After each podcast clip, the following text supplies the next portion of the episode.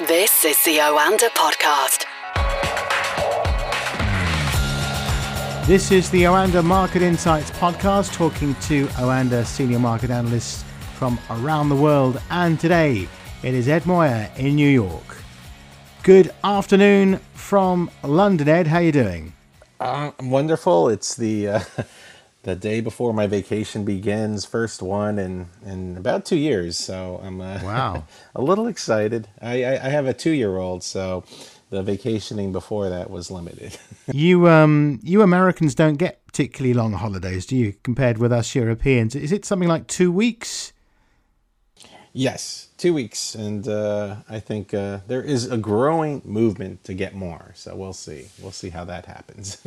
I've been reading about a certain dating app, I won't name it, who've just given their staff a week off uh, as a special holiday because of uh, the stress of the pandemic. So, anyone listening, I think that's a great idea. Now, let's get back to what we're here for and uh, preview and a review of the business of the week and the week to come. May I start for a change with this side of the Atlantic, Ed? Would you allow me that? Good, because let's talk about the Bank of England's rate decision on Thursday. Of course, no big surprises, still at 0.1%. However, the meeting was significant from one point of view. It was Andy Haldane, their chief economist's last ever meeting. And uh, we thought he might go out with a bang, and he did. He sounded the alarm over rising inflation, and uh, he says that the bank should shave a bit more money off the money printing program, the QE, something like 50 billion, I think he said, of its 895 billion pound program. So whether or not anybody was listening, I doubt it. Uh, his tenure is about to end anyway. Was that the most significant moment of that meeting? I think it's uh, it's definitely a key moment, and I think it signals the end of, of decades of service. And what it does, though, is it, it reminds markets, these policymakers, these we oftentimes shuffle some seats, and we're going to have um, a couple more hawks come on board. So I think there's this belief that you're you're going to probably have. Uh, when the time is right, uh, a Bank of England that will be able to move a lot more quicker than people are anticipating. Um, the the overall rate decision and outlook, I thought it was pretty uh, upbeat for the UK economy, uh, and lots of comparisons to the Fed. And and I think what we're also seeing is, uh, you know, the, the key the the key take on inflation.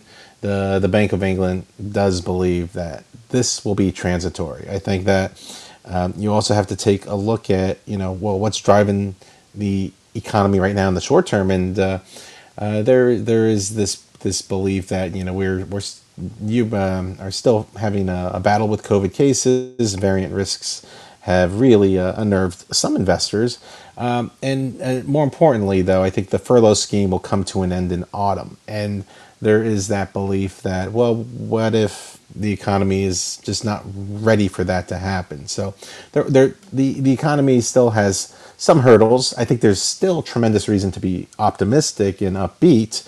Uh, but I think what you're seeing is that is providing the Bank of England with a, a slightly um, like more accommodative stance than people were anticipating. And that should be positive for UK stocks and, uh, and, and a little bit negative here for the British pound. There has been an optimistic outlook. You're right, and that's largely down to the fact that the vaccination program has been very successful. But are markets concerned about this Delta Plus variant and the damage that could do to the medium term prospects to the economy? They're already talking about further restrictions uh, for things like travel coming back, and we're unclear in this country as to whether or not Freedom Day uh, three weeks on Monday is actually going to happen. I think right now, part of the big reopening trade, and, and and and for the rest of the world, the U.S. and the U.K. are the prime examples of what to expect and what to hope for. Uh, so so I think what you're seeing is there is a, a little bit more uh, nervousness across emerging markets that you know they're lagging on their vaccine um, rollouts, and what they're also experiencing are greater pricing pressures. So, if you're tightening and you're seeing um, uh, this belief that uh, grow that your reopening might be a little more delayed, uh, that's that's bad news for the economy. So so I think you're probably going to see that. Uh, I think investors are going to become a little bit more um, uh, complacent here, and, and and right now I think we're we probably will start to see more of a sideways market here for stocks um, um, in the U.S. and in Europe because I think right now everyone is is going to wait to see exactly how does the inflation story unfold and whether or not uh, you know that that transitory argument still holds. I you know I think it's it's pretty clear I'm in the transitory camp. Uh, I think eventually you know the Fed will you know obviously acknowledge that you know interest and, inflation is is moderating, and and, and that will, uh, you know, maybe they'll change their definition of transitory, and that will probably um, be something that will allow them to dodge that persistent argument. And uh, I think it still means we're going to have a, a, ton of accommodation come in. And uh, I, I, think you're probably going to see that uh, investors, they're still going to be bullish stocks, even as people kind of rape up that taper tantrum talk. Um, you know, the Biden administration um, yesterday they did their victory lap over the, the bipartisan infrastructure spending deal that. Um, at least if you listen to the press conference, it seemed like it's imminent, but that's by far the case. You're probably going to see those talks go down to the wire till the end of September. And of course, US stocks slipped in the week but remained near record highs as investors weighed those dovish comments by Fed Reserve officials. There were also business surveys showing companies were struggling with inflation. It's pretty uncertain at the moment, isn't it, which way this is going to go? It's more a question of when rather than if, isn't it? It, it does seem so. And, and, and I think if if you're a, a long term investor, I think right now the the buy and hold mentality uh, is is somewhat calming. I think that um, even through you know some of these worst case scenarios of uh, you know persistent inflation um, or even the possibilities of a, a policy mistake. I think you're still looking at limited downside. I, I think right now the the short term, you know, these next next 12 months for stocks are still looking pretty robust.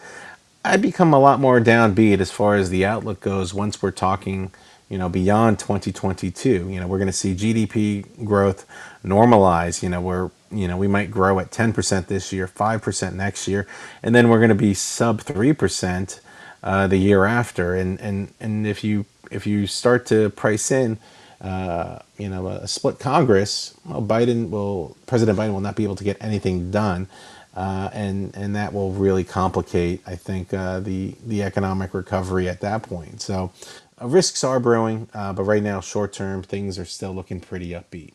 Ed, what did you make of those comments coming from those Fed officials during the week?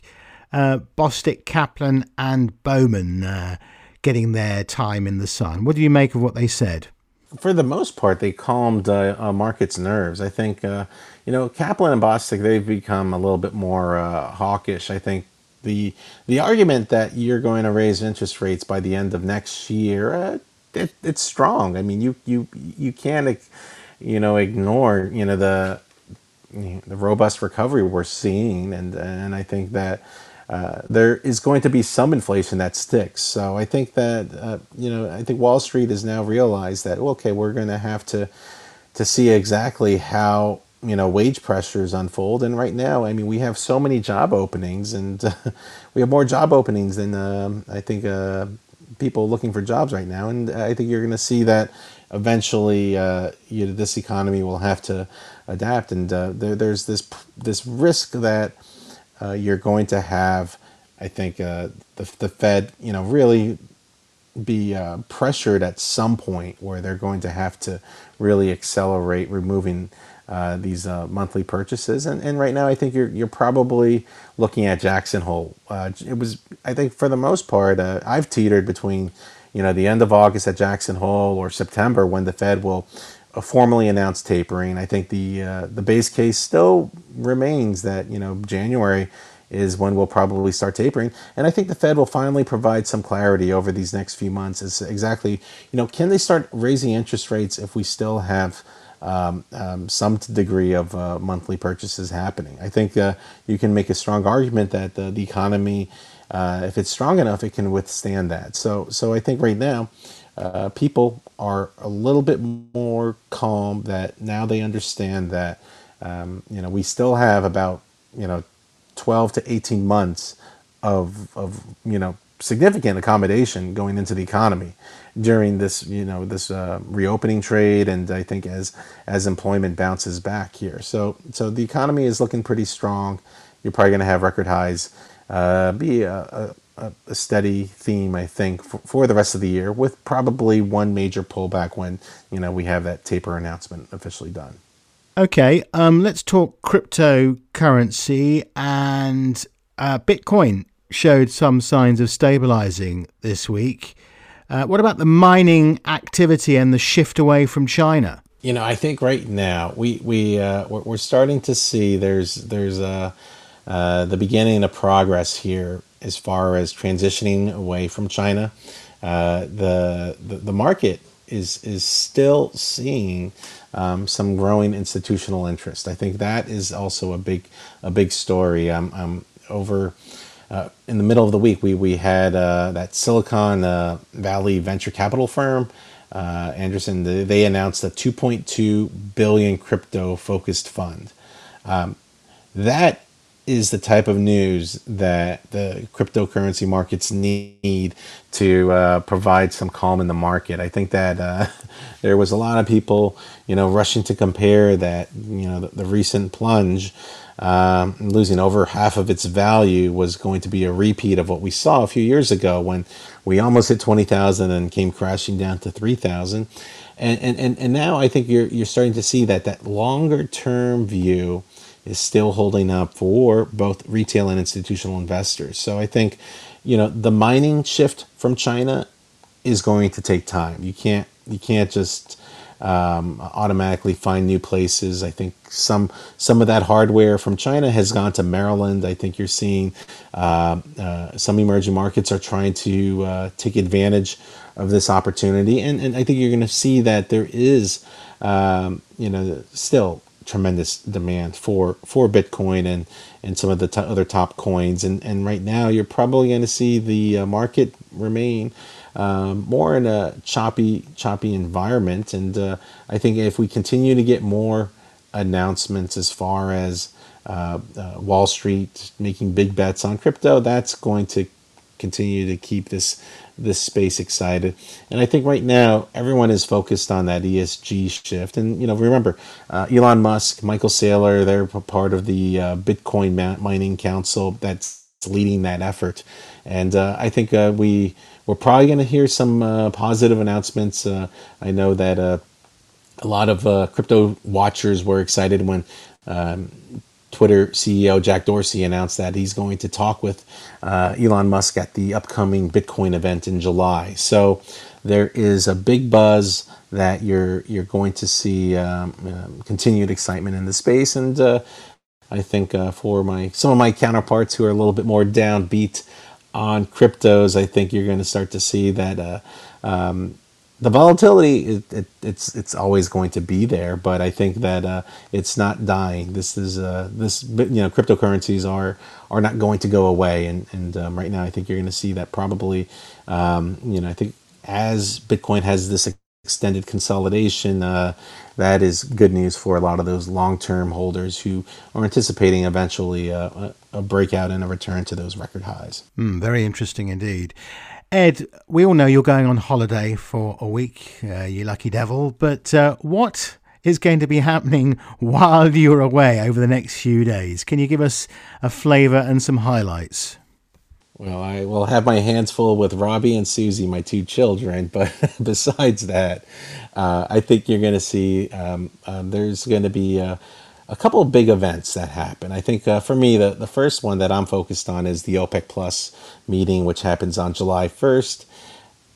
The the uh, group of producers have been very, very uh, working in sync as far as agreeing upon gradually um, uh, increasing output. And, and this is a difficult meeting because they don't know what Iranian output is going to happen over the next uh, you know few months. Uh, it's all about the nuclear deal talks, which are ongoing. We're going to possibly see the seventh round of talks start next week. Uh, it, but, but I think there's a hard deadline right now for the U.S. of getting it done before the Iranian inauguration, which is August 3rd. So we're probably not going to get any updates on the Iran nuclear deal, which means OPEC is going to have to go ahead and uh, announce an increase in production because the demand argument, the demand has been too strong, and they need to they need to increase production. So you're probably going to see a modest increase because they don't want to unnerve markets of maybe around 500,000 barrels, and and that should be something that oil prices could withstand. Uh, but if we hear a greater output increase, you could see um, uh, you know oil turn very uh, negative quickly. Um, so, so I think that's an important one to watch, uh, and that will have a tremendous impact on all the uh, uh, oil export-driven uh, economies and their respective currencies, like the Canadian dollar, Norwegian krone, and, and even the ruble. so, so that's going to be important. I think we're going to have a, a, little bit of an ease. I think only a couple Fed speakers, so that will will probably calm down. Um, for for many traders, they're going to be fixated on that economic data.